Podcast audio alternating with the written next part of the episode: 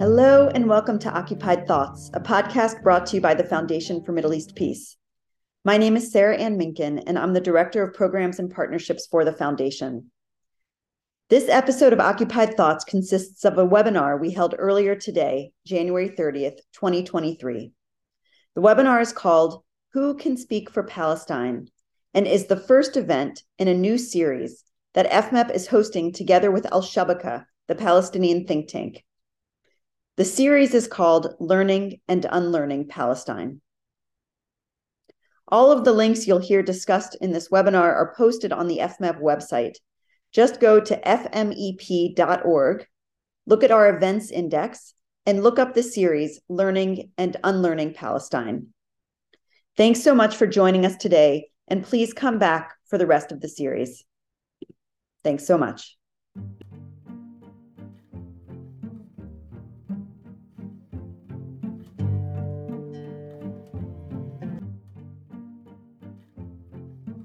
I'm Dr. Maha Nassar, non-resident fellow at the Foundation for Middle East Peace. I'm also a member of Shabaka, the Palestinian Policy Network, and an associate professor in the School of Middle Eastern and North African Studies at the University of Arizona. Today is January 30th, 2023, and it's my pleasure to welcome you to our webinar, Who Can Speak on Palestine? Today's webinar is the first in a webinar series organized jointly by FMEP and Shabaka, titled Learning and Unlearning Palestine. Stay tuned at the end of today's conversation, where we'll be telling you about upcoming installments in this series. Today, I'm delighted to be joined by two experts on today's topic who have written and thought a lot about this question on who can speak for Palestine. First, we have Noor Jouda. Noor Jouda completed her PhD in geography at UCLA and is currently the University of California President Presidential Postdoctoral Fellow at UC Berkeley.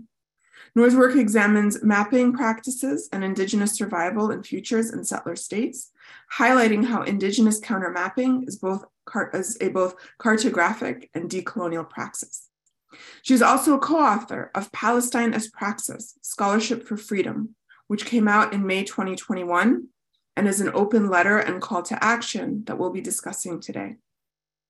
I'm also joined by Dina Matar, a professor of political communication at SOAS University of London, where she is also chair of the Center for Palestine Studies. She writes on Palestine, cultural politics, memory cultures, narrative, and voice, as well as non state actors in the Middle East, with a particular focus on Palestine. She is the author of what It Means to Be Palestinian, and co author of The Hezbollah Phenomenon Politics and Communication. She is also co editor of Narrating Conflict in the Middle East and Gaza as Metaphor. Let us begin. So, regular lead listeners of Al Shabaka and of FMEP's programming often hear Palestinian voices and perspectives on a wide range of issues. So, it sometimes can be easy to forget that for most of the 20th century, the very existence of the Palestinian people was called into question in the West. For decades, Western audiences were told there's no such thing as Palestinians. They don't really exist, not as a people, and certainly not as a national group that deserves a state of their own. Until the 1980s, Palestinian national symbols and even references to Palestine were mostly absent from the public eye in the US and Europe. That began to change in the late 1980s with the first Intifada and continued during the Oslo process of the 1990s. Yet, even as Palestinians have been increasingly recognized by American and European policymakers and public audiences over the last three decades, there remains a lingering and disturbing trend.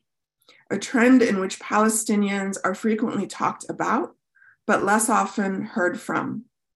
In my own work examining American media outlets over the past 50 years, I found that only a tiny percentage of op ed pieces in major US media outlets discuss, that discuss Palestinians are actually written by Palestinians. And so, turning to Dina and Noor now, my first question to you, as experts who've been closely examining this question of erasure of the Palestinians for a long time, my question is what does the erasure of the Palestinian narrative look like to you? How have you seen it manifested on campuses and activist spaces or in the media? And uh, Dina, I think we'll start with you. Um, thank you so much. And thank you for inviting me to be part of this very important webinar, particularly in this particular context where we are seeing again and again uh, violence against Palestinians in really incredible ways. Um, and so we salute people who are living under occupation.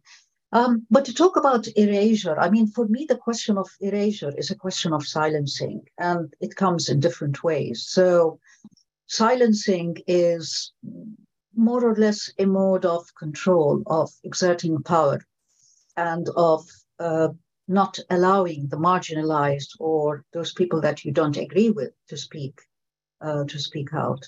And in the case of Palestinians, we have seen that happening in, in different ways and for a very long time, and it continues to happen. So it is most apparent as far as I'm concerned, because my research is also research uh, very similar to Maha's in uh, about media narratives and media representations. It's about the absence of Palestinian voices when the media discusses issues of importance. But not only that, even if they do, uh, you know, and, and, I'm talking about the mainstream Western media, uh, like the BBC, CNN, and so on.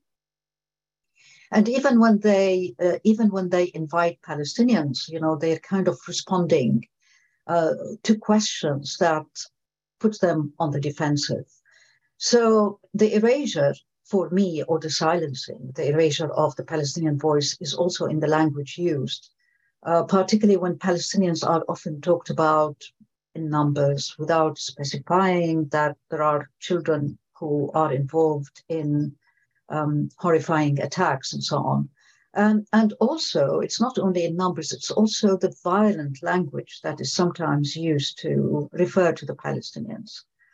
And um, in relation to that, we also find a lack of of context, a lack of background uh, or substance to uh, media coverage when it comes to Palestine, Israel.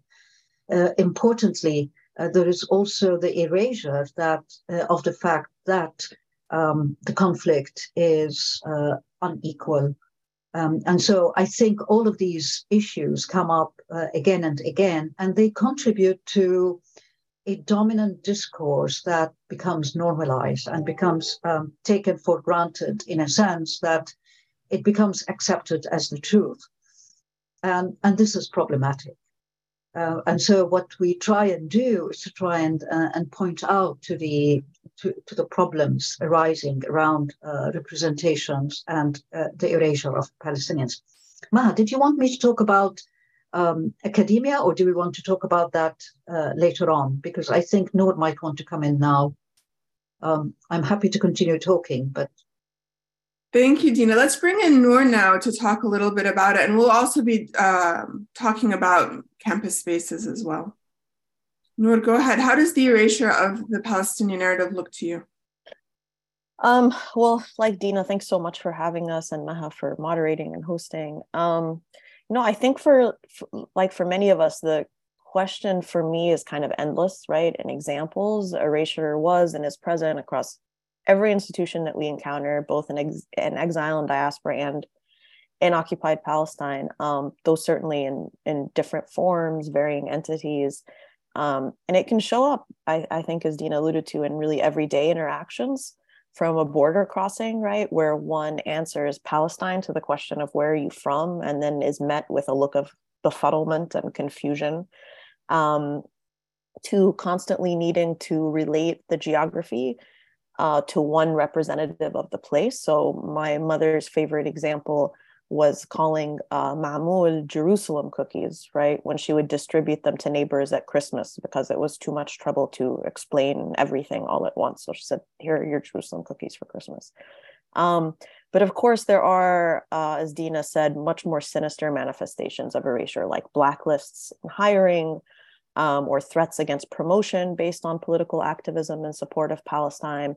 Um, no mention, as we've you know seen, I, I think regularly and are seeing again right now, uh, no mention of Palestinian death until the first Israeli death, or settlement structure is damaged, um, not entire apartment buildings in Gaza.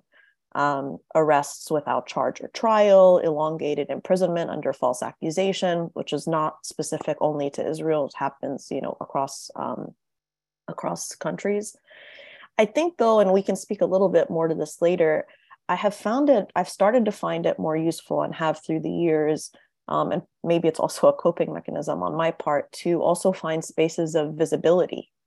Um, and when I came across those, and when I come across those, because we do inevitably do have those as well, right? And when we find those spaces of visibilities, is to ask why here? Why is why are we visible in this space? And how can we grow this space? How can we create this circumstance in other in other in other areas?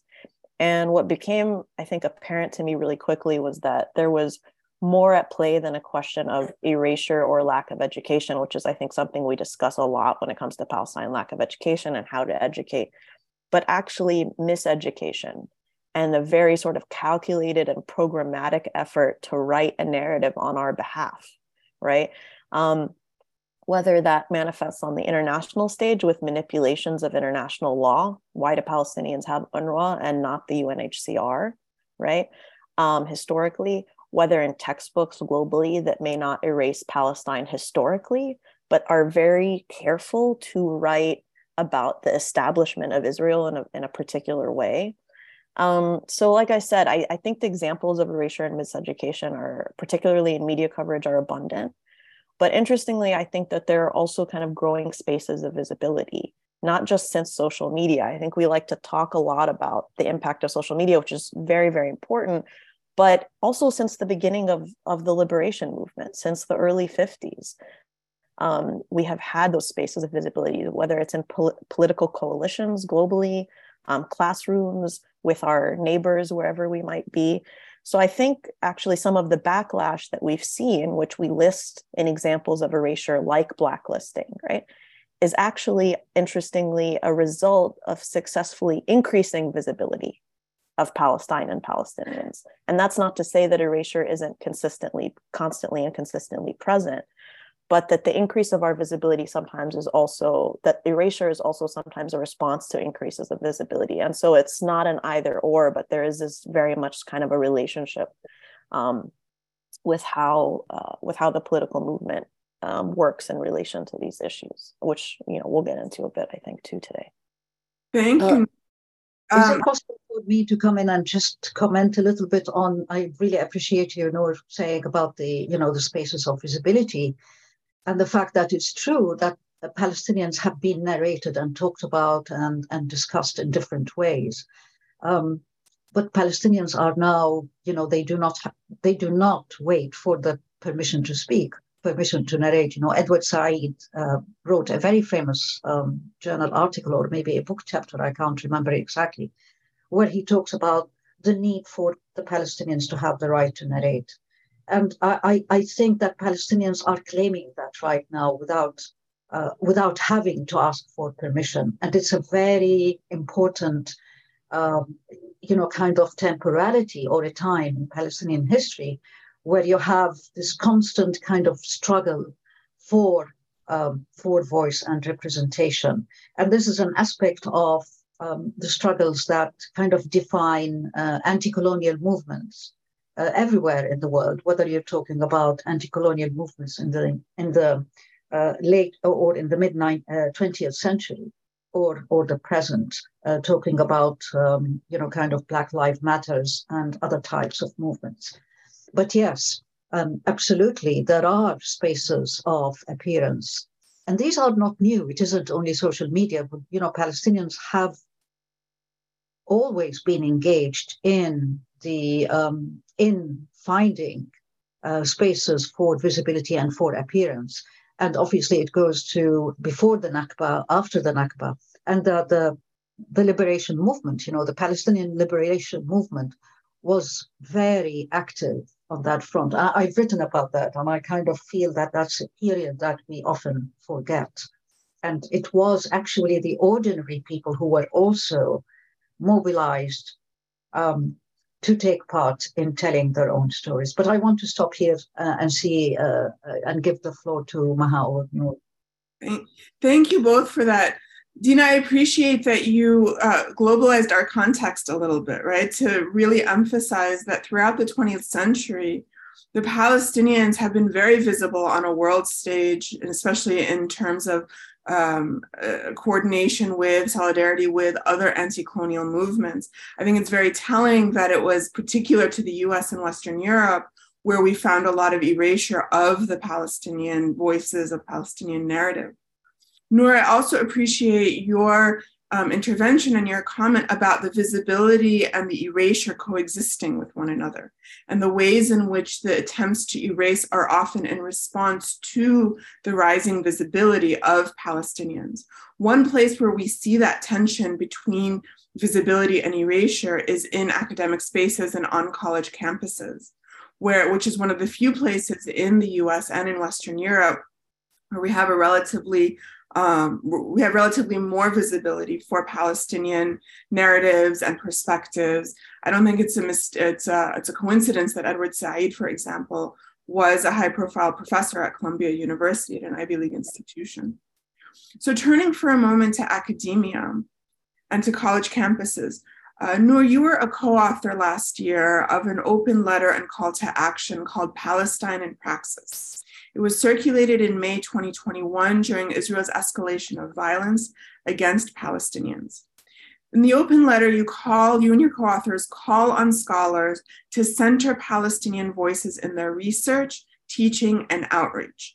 And uh, Sarah Ann Minkins just posted a link to it in the, in the chat. So, why did you and your co authors feel the need to issue that letter, particularly at that time last May?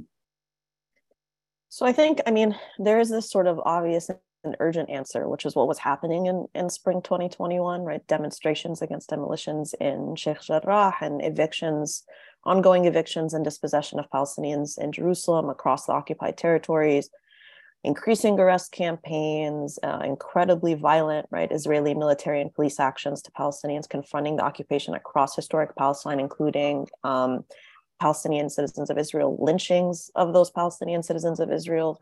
And then, of course, you know, per usual, and I don't say this lightly, right, or to be funny, but it has become very standard, topping all of that off with a war, uh, with a war on Gaza. And we were certainly, none of us were certainly witnessing any of these events with an element of first time experience, uh, unfortunately. However, I think that what was kind of the point of this for me and many of the other grad students and professors that were involved is just this overwhelming feeling that the world continues to see these crisis moments and sort of flare ups um, and palestinians but as as flare ups right but palestinians experience these moments not just regularly yes we have an ongoing nakba and we have these constant sort of um, deaths we've had you know, I 30, although I think it's gone up now, even, even since I made my notes um, since the since 2023 started in, in, in, the last month, and we're not through January. Um, but it's more than right that right. It's also that we as Palestinians experience experience even these moments that we see as turns um, in sort of our history or, or, or that are significant. Um, none of them are unprecedented, right? um, even Dina, much more so as someone who who works sort of in in history, can can speak to this uh, much better than me. But um, even in, in, moments that we recognize historically as as significant, um, the reality is they're not unprecedented in the sense that we've seen something like them before. We can we have parallels, we can make comparisons, and those are present. Um, and so we really wanted you know as grad students and professors um, to speak to a community that we are a part of um, which was academia and institutions of higher education to say that a practice of the commitment um, to a, liber- a, liberated palestine is needed and that it requires more than lip service.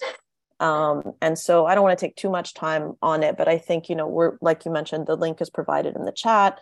People can read that in full.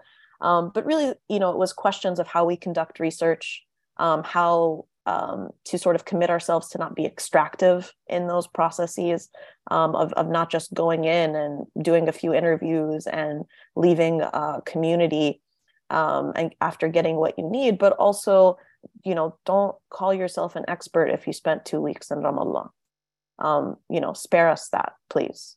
Um, who and what we teach in classrooms. Maybe you're teaching fantastic texts on Palestine, but how many Palestinians are you teaching? Uh, how many Palestinians are on your syllabus?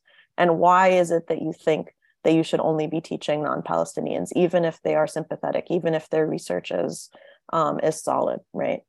Um, so questions uh, similar to that are, are really kind of what we what we wanted to bring up, and we had an you know we had an overwhelming response, um, but you know obviously we also have a long way to go in in you know extending these conversations and the practice of what what it means to do that um, in academic spaces but we do see shifts you know i i've been teaching for over a decade um, and i can see it in, in a classroom when i walk into a classroom and i discuss israel as a settler colony the amount of framing and historical work that i had to do 10 years ago in a lecture versus what I have to do now to even start a conversation is night and day. And that is also generational, right? Um, because of what students are coming up with, not only in media, um, but also in in younger parts of their in their learning. So we are seeing some of those shifts, but but we do have a long way to go, obviously, as well. Great, thank you for that. Um, Dina, you're the chair of the Center for Palestine Studies at SOAS in London. So, how do you see the British academic landscape with regard to centering Palestinian voices? Um, is it similar to how Noor is describing the landscape in the US, or are there particularities there? Um, it is similar and not similar at the same time. I, I never, I, I was never an, I lived in America for a while, but I was not an academic. Uh, but I started my career as a journalist. So, and I worked in journalism for about 15 years. Um, so, in a sense, I was also working with a Western news agency reporting on the Middle East, and obviously, it's it was constraining. Uh, but I also these I also still see these constraining um, kind of uh, practices in academia. So even uh, even at SOAS, which is you know kind of a, an open environment, it's you know the student body is amazing, the academics are amazing we still find ourselves, and even as a Center for Palestine Studies, we, we try and uh, we try and provide critical engagement with scholarship um, on Palestine, and we try and and you know engage with um, with with people on the ground. I agree with with Noor that you know parachuting uh, parachuting uh, academics into the field, uh, spend two weeks there and come out and write um, an analytical paper is not enough. We used to have the same um, kind of language to talk about parachuting journalists who would go into a situation of war and come out speaking as though they knew everything. But to go back to the situation in, in the UK in particular, um, we do have uh, we do have a problem we are facing, which is um, in relation to the IHRA definition, which is becoming harder to center Palestinian voices and academics to uh, be able to speak out because of the constraints of this uh, definition. Um, so, so we don't see actual actions uh, silencing Palestinians, but we do hear of uh, of issues happening even in the UK. So I know of someone at um, Sheffield University uh, who was accused of being uh, anti Semitic for lecturing um, and using a language that was, uh, you know, seen to be very pro Palestinian, anti Israel. So um, she was accused of being anti Semitic, and there was this big campaign against her, which was really problematic. Um, and there are other issues, you know, uh, that that happen and pertaining to Palestinian scholars in particular, going to do some research um, in Palestine. Recently, I was uh, approached by a, a law firm, and then uh, they said that uh, an academic, Palestinian academic, was working as part of research for a British university and uh, doing work in Palestine on house demolitions. And he was um, actually, uh, according to the, the, the, narrative, tortured by uh, Israeli forces. Now, this type of, you know, this type of uh, situation, no one writes about it. You know, no, you know, it's it very very rarely do these things come out in the public.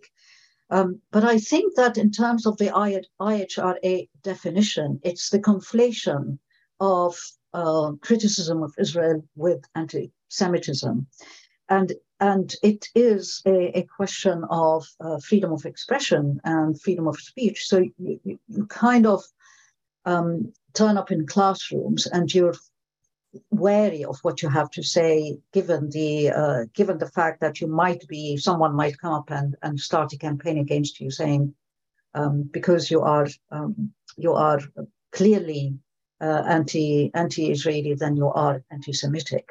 Um, I wanted to mention this because we've had uh, also uh, several uh, reports saying that merely, um, you know, that um, it, it, kind of causes problems as well.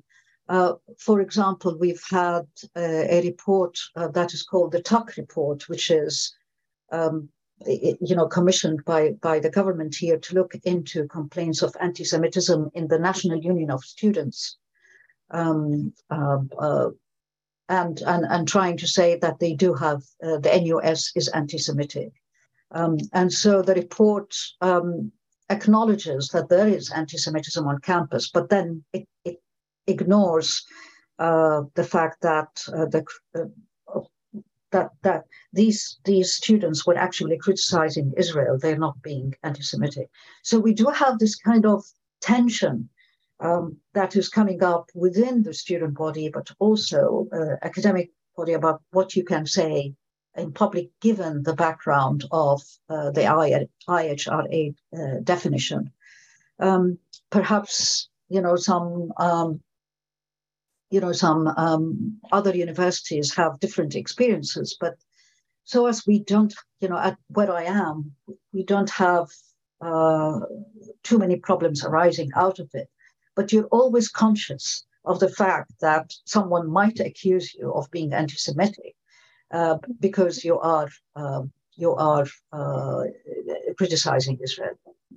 Thank you for that, Dina. I think that's a really important point um, to to think about and, and pause at for a moment, which are the ways in which, again, thinking about the ways in which erasure functions as a reaction to visibility. I think the IHRA definition and the push to have that become institutionalized and, and have institutions adopt that definition formally is a precise example of this, of, of the attempt to erase Palestinians' ability to narrate their own experiences by saying anything you say that criticizes Israel's structural formation as a racialized entity, as a settler colony, as practicing apartheid, those things can easily become, you know, can be accused, can lead one to be accused of um, anti Semitism under the IHRA definition.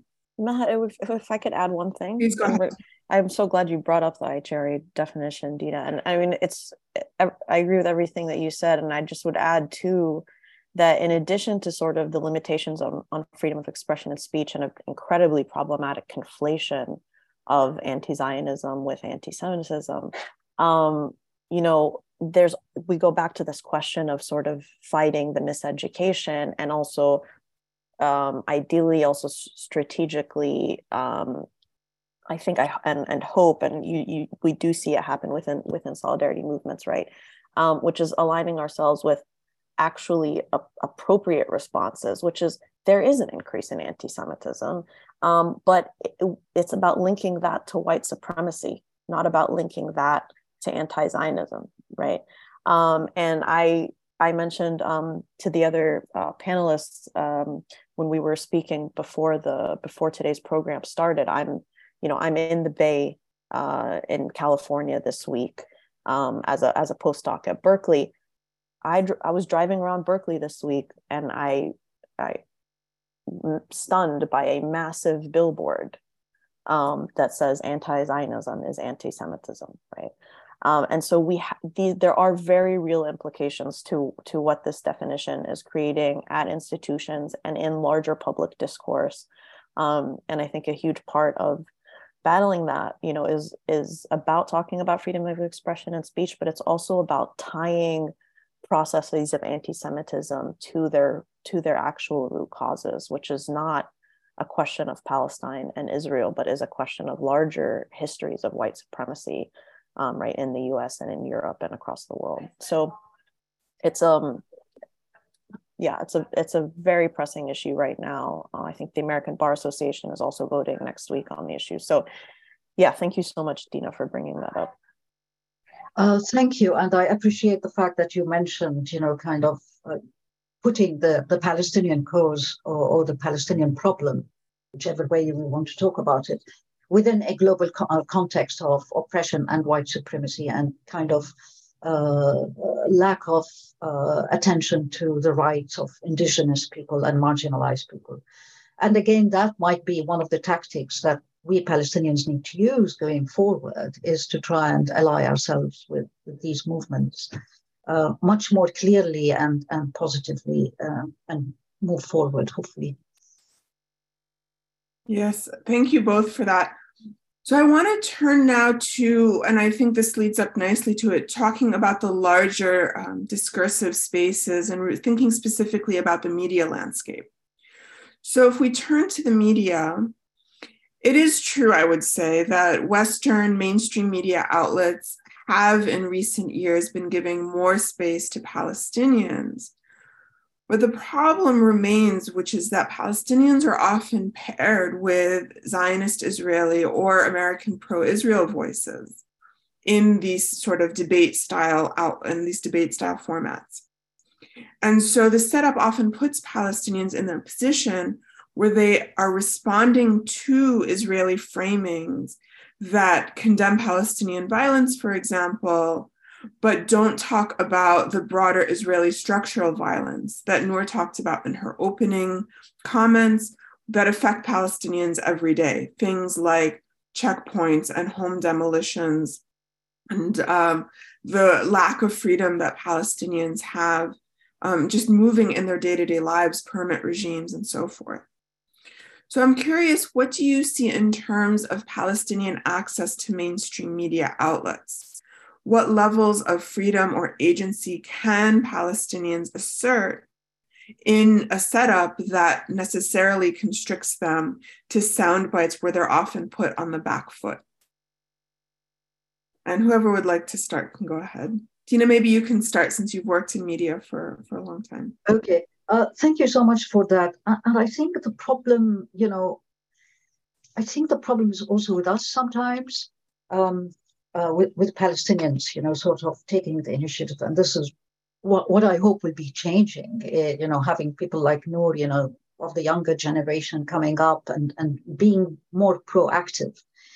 So what happens with the media debates is obviously it's a debate of uh, unequal unequal power, and often, as you said, uh, Maha, we have you know these uh, you, you kind of have uh, a representative speaking for Israel, let us say, and, and then the Palestinian representative is coming to respond. So we're always in a position of responsiveness. Um, and, and, and that is an unequal, um, exactly, it's an unequal, uh, unequal structure, structural bias that's already there in, in the media landscape. How do we move out of that? the, the, the, other issue that we keep we, we forget um, that is also happening um, is that Israel Israel has this uh, propaganda policy. Well, it's a PR called Hasbara, and they have and, and I'm talking about the UK example. They they began a like the the Zionist lobby, the Israeli lobby in the United States. There's an organization called BICOM here, um, um British Israeli Communication, and it's very proactive. And they do have you know they write these long reports.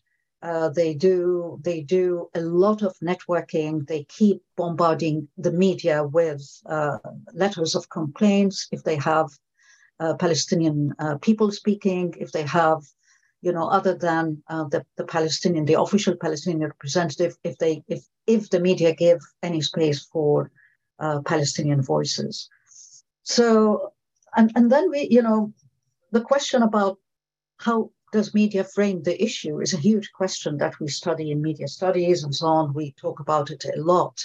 The problem, the problem is what we talked about at the beginning, which is the dominance of particular narratives and language that is used. And these are, they become taken for granted and takes a long time to shift them. But there is a need to keep working and to keep putting in the public um, kind of statements that are actually not defensive, but explanatory, that explain the situation, the context. This is what's happening. Um, and we used to have in the UK, we used to have uh, an organization called Arab Media Watch, where you could, you know, kind of uh, respond to the media and start sending letters. But it found that because of lack of funding, so there is a need for being uh, pr- proactive and and and and try and uh, respond to the um, inequality that we experience daily from the media. Um, I don't want to go, I, I, would probably be accused of being anti Semitic, but we've had the Holocaust Memorial um, uh, week this week. And of course, we had, uh, you know, the situation on the ground, what's happening.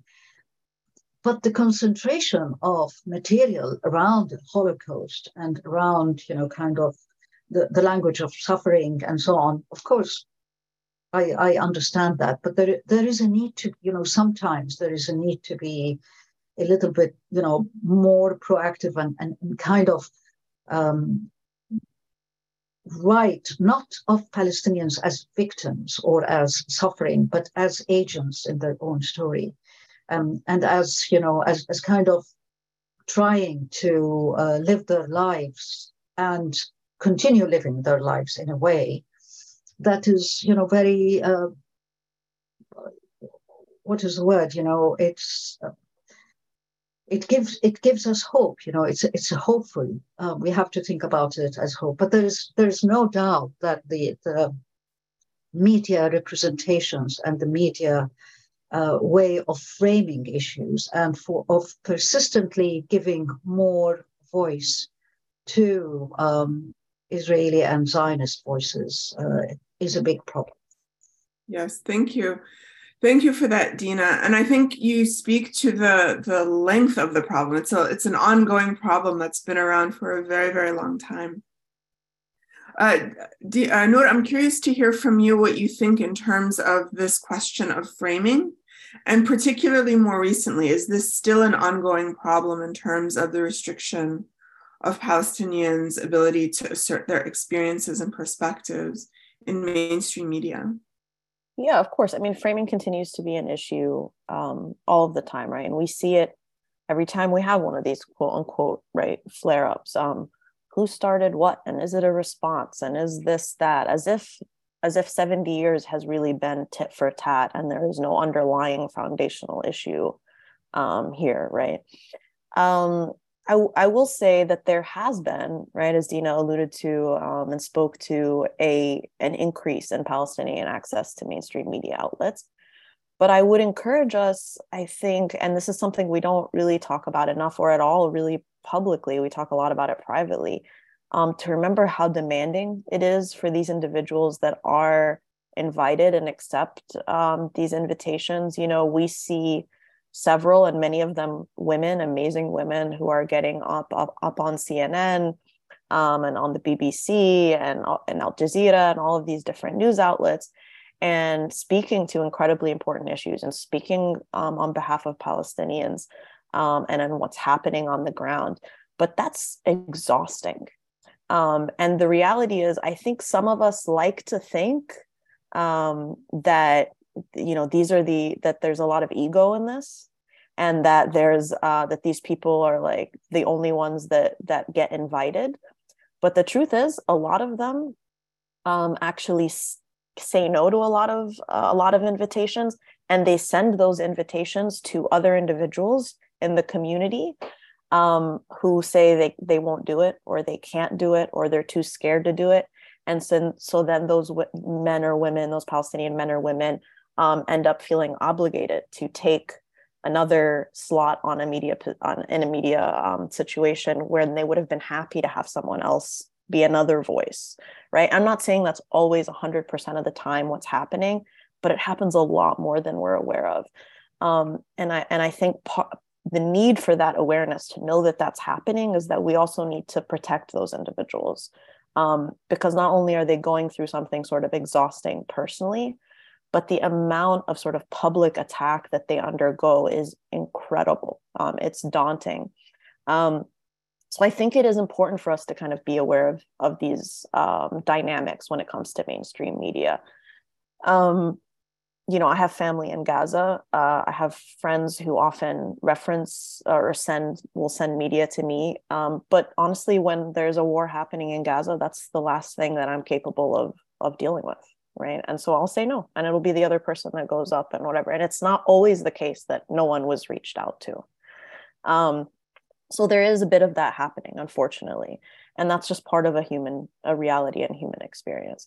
Um, the other aspect of it is, you know, I, I think what happens with mainstream media is a reminder just how much of an utter disregard there is for Palestinian lives. And that becomes really difficult, um, I think, for a lot of people to deal with. Um, and that is the biggest issue in questions of framing, right? We can talk sort of about, oh, the use of use and manipulation of Hamas's history, or the use and manipulation of hijackings, or this or that. Um, but the reality is that there is an utter disregard for the value uh, of a Palestinian life. And that is what we see time and again. Now, going back to what I was trying to divert from earlier, um, which was saying that not everything is about sort of the development of social media. We have historical moments of, of visibility and political co- coalitions globally, as, as Dina alluded to, to numerous, um, you know, leftist and sort of justice movements around the world social media has been a huge force in allowing Palestinians to assert their perspectives and experiences. Um, organizations like, you know, U.S. Campaign or IMEU or others, um, or a lot, a ton of sort of independent um, Instagram groups, Twitter accounts, et cetera, being able to put forth um, not just news stories, but put forth videos and uh, moments of advocacy that get that get shared and go viral have become incredibly impactful. And I notice it um, very much with my students in particular.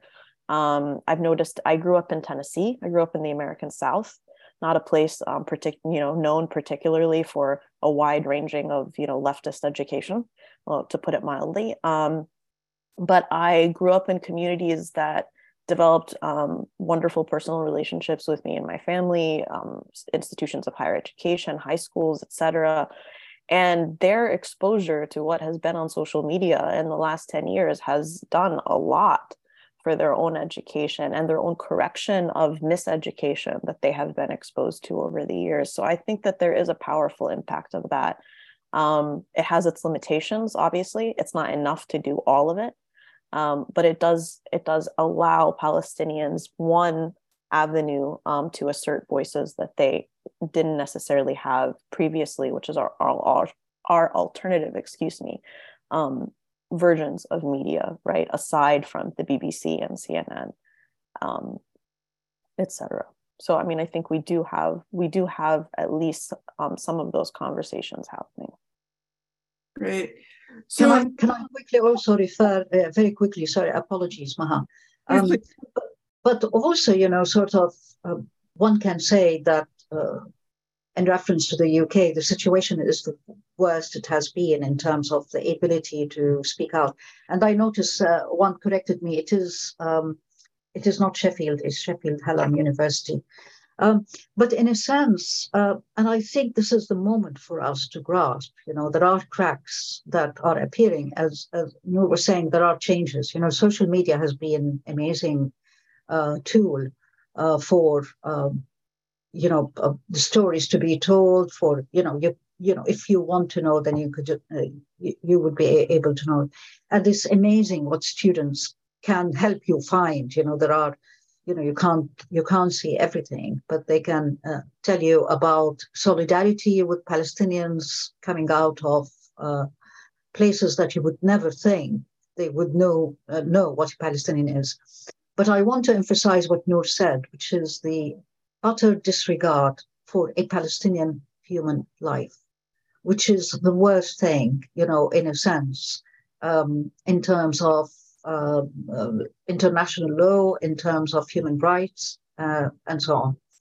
That that has, you know, it continues to be a problem uh, with the media coverage of the situation in Palestine. Thank you for that, Dina. So both of you have um, alluded, uh, have di- directly actually addressed this question of mainstream media outlets denying, dismissing, disregarding Palestinian lives, livelihoods, perspectives, or trying to shoehorn Palestinian perspectives into a particular narrative. Uh, no, you also just talked about the rise of social media. I think along with that is the rise of alternative media outlets that are often web-based and often very very unapologetically progressive and even leftist in their orientation.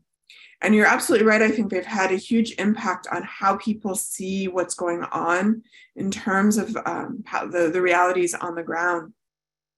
And so even as pro- these progressive media outlets have more acceptance of palestinian narratives and experiences of violence and subjugation under israeli occupation I have found, and I don't think I'm alone in this, I found that these alternative media outlets are still often inviting Jewish and Israeli activists to talk about the Palestinian experiences rather than Palestinians themselves. It may be a way for them to try to inoculate themselves against accusations of anti Semitism, or maybe in order to have more legitimacy of what's being um, talked about. But I think this practice also reinforces the notion that Palestinians aren't somehow capable or legitimate enough to tell their own stories. Now, no, you just talked about capacity, which I think is also an important thing to keep in mind. And I, I, I think you're right that we don't think about it enough. So, is it a question of capacity or is it a question of privilege, privileging um, non Palestinian voices or voices of allies over the voices of Palestinians themselves? And then what gets lost when we do privilege, or, when these media outlets privilege voices of allies versus Palestinians themselves. Noor, what do you think? I mean, I certainly don't think it's an either or, right? I mean, I think we have questions, not that you're insinuating it is, but I, I think to answer your question, I think it is, there are these issues of capacity, and I wanted to bring them up because it's something we don't talk about enough, but certainly not to say that this is the reason, right? And it's just one of many sort of things happening in the dynamic. Um, there is right? There is this question of who is who's a legitimate voice um, and when and why.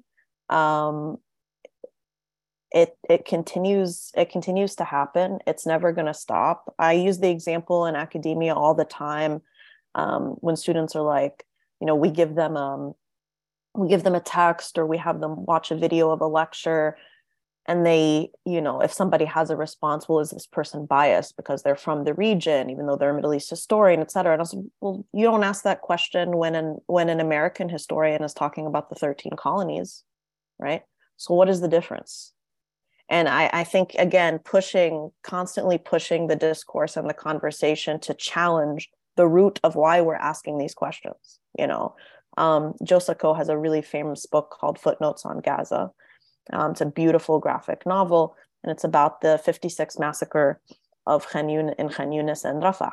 This is one of my mother's earliest memories. I actually grew up with the story of this massacre. And Joe Sacco, the story is that he has never heard about this. And in the, in the middle of reading a UN report, he finds one reference to this in a footnote. And he digs and he digs and he digs, and he can't find uh, anything that really covers this, any substantive things, but particularly in English that covers this um, massacre. And so he goes to uh, Rafah and Khan Yunis in Gaza and conducts oral histories and, and writes this book.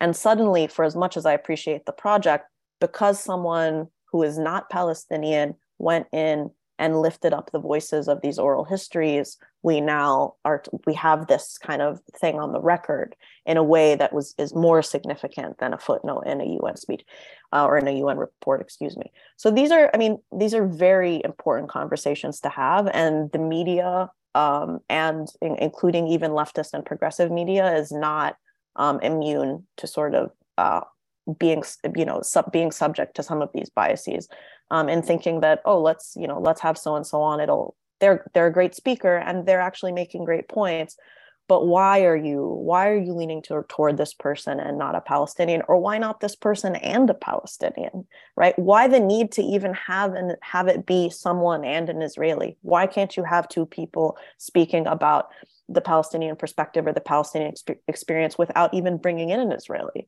Um, right i i gave a talk a couple of months back at berkeley about some research and i didn't even realize i did this and it was maybe the greatest compliment anyone's ever given me um, was afterwards a friend said, Hey, what I mentioned, I realized that in your entire talk, you didn't mention Israel once.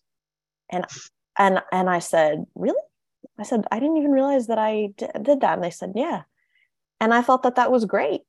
You know, I did, it wasn't, I didn't even realize that I'd done it. It wasn't like some intentional thing by me, but I was talking about something that was a very particular Palestinian project.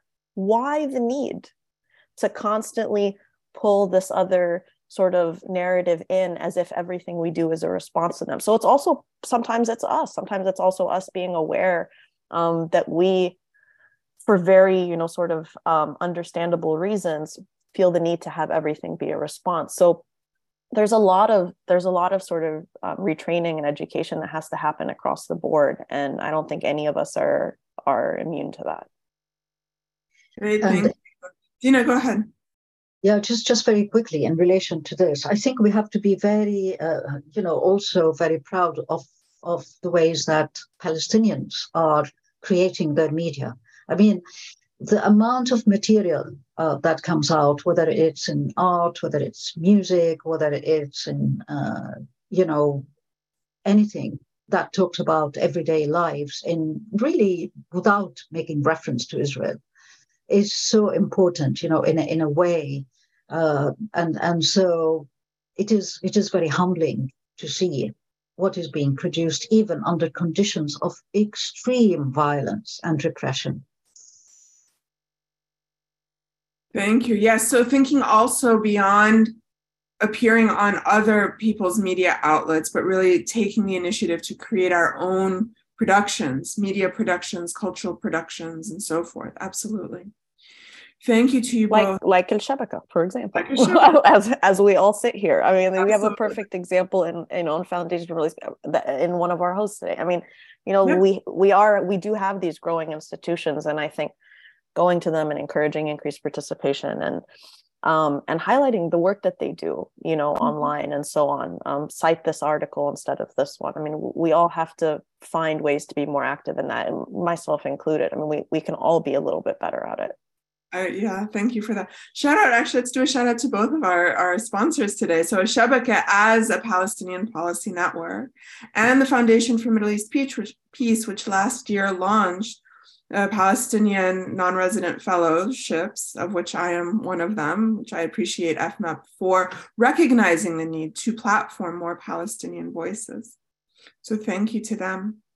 So let's turn now to uh, to those solidarity movements. So by solidarity movements here, I'm referring here to all of the various entities, community groups, grassroots organizations, political organizations that seek to raise awareness about the Palestinian cause, especially in the US and the UK.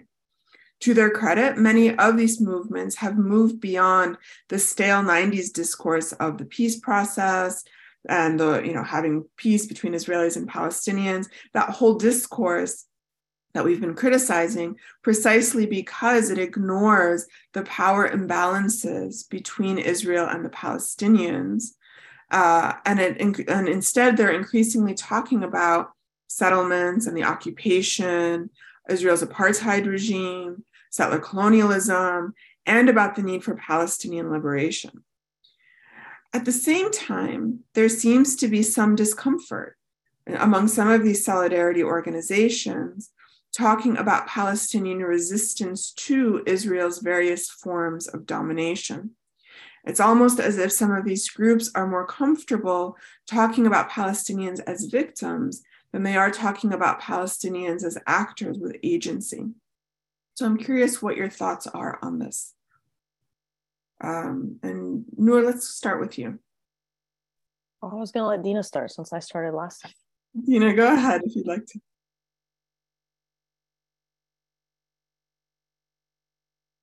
Oh, Dina, go ahead. You're there. You go. Okay. Um, yeah, that's that's a good point. Uh, but I think you know the you know the, the point is that the victimization discourse, the victimhood discourse, for me just doesn't work.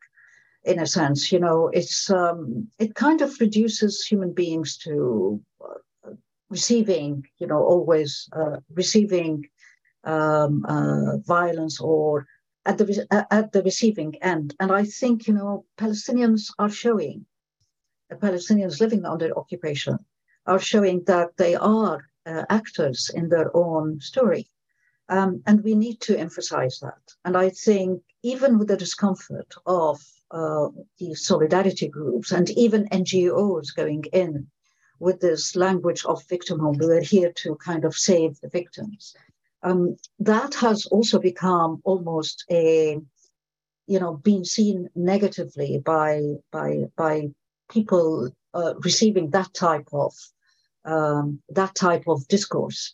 It, it doesn't work. Um, and i think it's time that we we begin to say well you know palestinians are agents. They are like any other um, group of people who have been subject or are subjected to extreme uh, you know, kind of oppression and occupation for a very, very long time. They live with it, you know, they, they're resilient, they're, they're doing something about it. They're not just sitting quietly. Um, and I think this is the this is the narrative that we have to emphasize that you know that we're not just there waiting for someone to come and you know um, feel sorry for us and to hand us out uh, some packages of relief or you know money or whatever and this is this is a language that I think our leaders also need to need to need to take part in. Um, there is no doubt that the Palestinian leadership at the moment has kind of uh, failed its people, but um, but there is and, and, but there is a need to try to try and overcome you know to to try and, and and and come to a point where you know ordinary people feel empowered and and um, able to uh, continue with their struggle. And this is something that solidarity movements will have to also work with at the same time. Thank you, Dina. Noor? Um, yeah, I mean, I think part of this is uh, we can talk sort of about the specificities within uh, the history of the Palestinian liberation movement and moments where this question of um, discussing Palestinians as victims versus actors kind of goes up and down. It does have it does have waves based on certain sort of kind of historical moments and phases.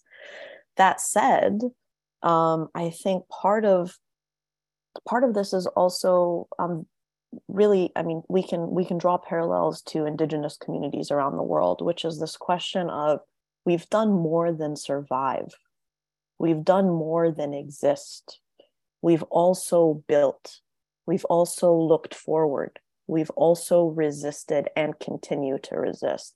Um, we use, right, Palestinians, um, one of our sort of central terms is sumud, but sumud is more than steadfastness or perseverance. It's also a looking forward. There is there's a part of sort of the untranslatable sort of notion of sumud is that there is a future there's always the implication of a future. And i think that that's incredibly important to highlight always um, when we're when we're talking about these issues.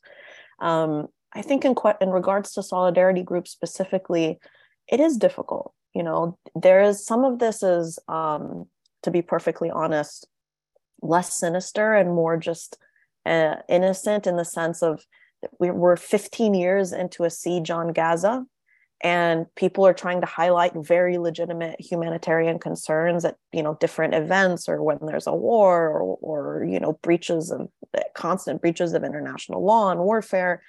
Um, and you know sometimes these are students. These are we forget they're 19 20 year old students on campuses and they're they're also grappling with learning about this. So some of this is also about us being kind to each other and ourselves um, but there is but it's also about the kinds of conversations we have in these groups right? So are we encouraging events and conversations you know as advisors um, as community leaders um, just about collecting money for charity and and highlighting sort of this kind of need?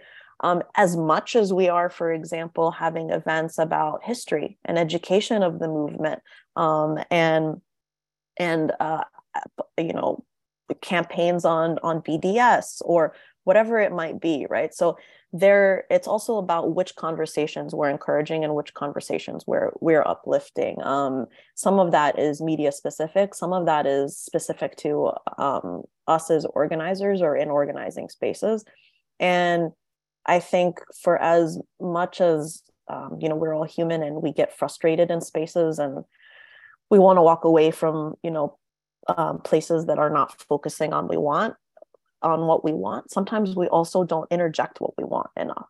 You know if you're in a space that is and I, and I say this to students and and organizers if you're in a space that isn't talking enough about the history of the movement or isn't talking enough about bds or active or highlighting active um, sort of possibilities uh, happening in palestine or outside bring them up push those push those issues in those conversations for every event you have for wonderful or wonderful organizations like PCRF, you know, uh, pa- Palestinian Children's Relief Fund, and and helping host a, a Palestinian um, kid who's coming to the U.S. for for surgery. Um, what can you what can you do for that family to highlight their story beyond their need of surgery, right? In that same in that same community. So, you know, there's no one easy answer for this, but I I think uh, the more that we talk to each other and the more that we sort of attempt creative solutions at this, the better off we'll, we'll all be. Great, thank you for that. So, in the last few minutes that we have together, I want to bring us back to the original question of this panel, this webinar Who can speak on Palestine? So, we've talked a lot about the constraining of debate and the constraining of Palestinian voices, narratives, and experiences. And Dina and Noor, you've both talked about ways in which Palestinians have and continue to make new spaces that go beyond the binary of Palestinians, either just as passive victims of Israel or as villains when, because they engage in, in various forms of resistance. So, moving forward, I'm curious to hear from you both a little bit more about how to encourage those new kinds of conversations that Noor was just talking about. How do we close the gap between the conversations about Palestinians, which in the West remain very constricted, and the conversations by Palestinians that deepen people's understandings, whether it's in the general public whether it's in journalism schools, whether it's on college campuses, whether it's in media outlets. Uh, please share with us your final thoughts on moving forward. How do we help enlarge the space for Palestinians to talk about Palestine? Uh, and maybe, Dina, we can start with you. Thank you so much. That's a very important question and huge. Um, and I think, you know, personally speaking, uh, I think Palestine is not only a Palestinian issue it's a global issue. Um, it's an issue that speaks to uh, it speaks to the needs and the concerns of many people, and by framing it as a global issue and by continuing to kind of frame it as an issue that must be and must inf- must be involved in and must inform debates around contemporary debates around climate change, around environment, around imagining the futures around uh, people living together, around um, you know conflict, around authoritarianism, whatever. Palestine is at the center of, of these debates, and as someone involved, um, kind of through the backside, but kind of involved in this emerging field of Palestine studies, which is such an important field because it's a field that can help different uh, different fields, interdisciplinary, uh, interdisciplinary field, uh, in, in, you know, engaged with um, thinking about a better future for everyone. So by framing Palestine as a global concern, um, and it should be a global concern, that that will somehow, I think, um, help us move forward. I hope so. I mean, it might be it might be a utopian vision, um, but there are so many examples of Palestinians engaged in it, thinking about Palestinian futures. You know, whether we're thinking through a feminist perspective, whether we're thinking through a a, a queer perspective, whether we're thinking through an economic perspective, media perspective, and so on. Palestine is central to understanding inequalities in the world in different ways, and it's central to understanding or helping people understand of how to cope with them. And to go back to your original question, which is who speaks to uh, speaks for the Palestinians, if we think about it as a global concern and we try and, and, and kind of use that language and narrative everything that we say and do, then everyone um, should be speaking for, should be able to speak for Palestine uh, and for the interest of the Palestinian humans um, as human beings. Thank you. That's all. Thank you, Dina. Noor, we'll end it with you. I think there um, a couple of different avenues, right, in in in which we talk about this. Um, one, you know, academically, for example, um, we can be more specific in our in our um, sort of desires and and prescriptions. Um, Palestine studies, as Dina points out, is a field um, has been around for five decades now and has produced incredible um, work um, and literature and is often not cited enough. Um, but more than more than a question of citation is also a question of how Palestine sort of operates within research fields. Um, sometimes that's academic, sometimes that's in, in, matters of journalism, as Dina was talking about. The you know, parachute researchers and parachute journalists are it's still operating in sort of this under underlying problematic ethic. Um, and there, for me, the question becomes is Palestine another case study, right? Is Palestine just another place where we take theory and framework? I'm someone who works on settler colonialism. Do we just take all these theories and frameworks and plop them on and see what sticks and, and try to give you another case study? Or do we think, as Shereen Seikaly and many others have said, you think through the place, right? And you see what the place can give you you see what you can learn from the place that also enriches other conversations happening around the world. And palestine is incredibly ripe for that and has been for for for decades um, and has produced some incredible um, insight um, globally. And so i think you know part of it is going to the work that's already been created and continuing in that path and, enriching that that field of, of literature. Um, and making sure that that uh, as best as we can is what's getting assigned is the work that's what's getting highlighted in classrooms you know? Um, in a non-academic sort of sense um, part of this i mean it sounds I, I i never usually do this and it sounds a bit cliche but part of this is also about um, our interpersonal relations which i think and usually i don't bring it up because someone else does and and it and it tends to get harped on too much but i I think that sometimes we we're so frustrated um, and we want big impact that we actually don't look to some of the smaller stuff. Um, and you know, I mentioned growing up in Tennessee earlier, and um, you know, some of the most conservative um, families uh, that I encountered are the first people to call me when something's going on in Palestine. Um, and that's not just sort of a question of, oh, this is interpersonal, but it doesn't get translated into policy. They're teaching classes at their churches on Palestine now. Um, they're doing PowerPoint presentations. Um, they're engaging in, in um, pushing their communities to have very difficult conversations. Um, you know, I know uh, people in evangelical communities that are fighting sort of conversations on Zionism based largely um, not because I did a wonderful job, but because I started a level of curiosity in them that then led them down a path, a particular path of education, right? Um, so you know, I, I think we I think we can't um, devalue that um, work, and uh, yeah, I'll stop there, and we'll see where the where the Q and A leads us. I, I'm, I'm just looking at a, at a comment in the Q and A which said that we shouldn't minimize what non-Palestinians are, are saying, and of course it's not it's not a competition, and uh, of course the more support we have uh, and the more support by uh, non-Palestinian actors, that's really important uh, as well.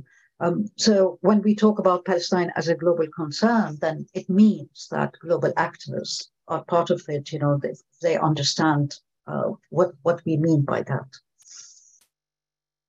Thank you, Dina.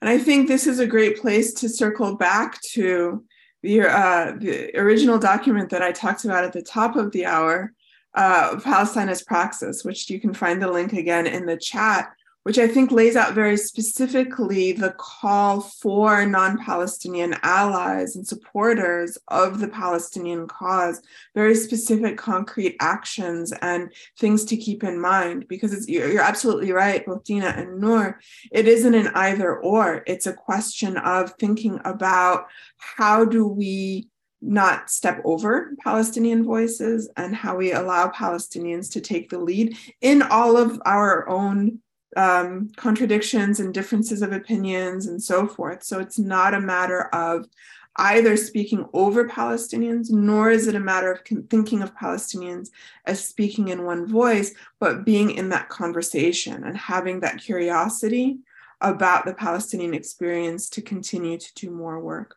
And I do, I mean, I do think it is a, it is obviously fair and, and important also to point out that like there's a difference between advocacy and speaking on behalf of someone in a prescriptive manner, right? As in this is what you should do and what you shouldn't do. And that's obviously not what Dina and I are are are saying, right? There's a difference between you going out to an event and and, you know engaging in public conversation and, and trying to encourage discourse about this issue in a manner that is opposite to sort of hegemonic views on mainstream media than you going out and saying, well, I think Palestinians should do this, this, and this. That is not what we say when we speak when we say speak for Palestine or on behalf of Palestine. Or we're talking about advocacy work here. And you know, that has its own very sort of set of ethics that we didn't, I don't think got into today. Um, but certainly there are, you know, those conversations are ongoing and there are plenty of people doing really great work on that as well. Excellent. Thank you for that. And thank you so much to Dina and Noor for today's conversation. And thank you to everyone who joined us or listened to this event. We are glad to share this conversation with you. I tried to weave in your questions and we'll share all of them with the panelists. Please join us for the next events in the shared Shabaka and FMEP series. On February 8th, we'll ha- and you can see the descriptions um, in the chat. Uh, on Wednesday, February 8th, we'll have an episode titled Limited Paradigms, talking about and examining the various limiting uh, paradigms that, in spite of their liberal facade, have sought to contain the Palestinian experience and limit critique on the Israeli settler colonial project. This uh, webinar will feature professors Mark Muhannad, Muhannad Ayyash and Lana Tatour in conversation with Al Shabaka senior analyst Yara Hawari.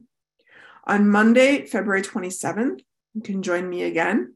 I'll be in conversation on a webinar titled Normalizing and Peacemaking as Discourses of Violence. This episode will explore how the dialogue discourse has been used to undermine the Palestinian liberation movement through its insistence on engagement with peace projects. I'll be in conversation with Inès Abdel Razek from, Palest- from the Palestine Institute of Public Diplomacy and Shabaka's Yara Hawari. And then on March 8th, there will be a webinar on allyship and the fight for Palestinian liberation. This episode will explore what allyship and solidarity has looked like and what it can and should look like moving forward. It'll feature Salah Hijazi of the BDS movement and Nadia Talnous of the Palestinian Youth Movement in conversation with Shabaka's US Policy Fellow, Tariq Kenney-Shawa. And that again is on March 8th. So please join us for all of these events and please check back on the FMEP website, www.fmep.org, for a list of resources relating to this conversation. And please subscribe to Al Shabaka and FMEP's lists for resources and announcements of upcoming events, webinars, and podcasts. Once again, thank you all. Big thanks especially to Noor Joudah and Dina Matar. And until next time, thank you again.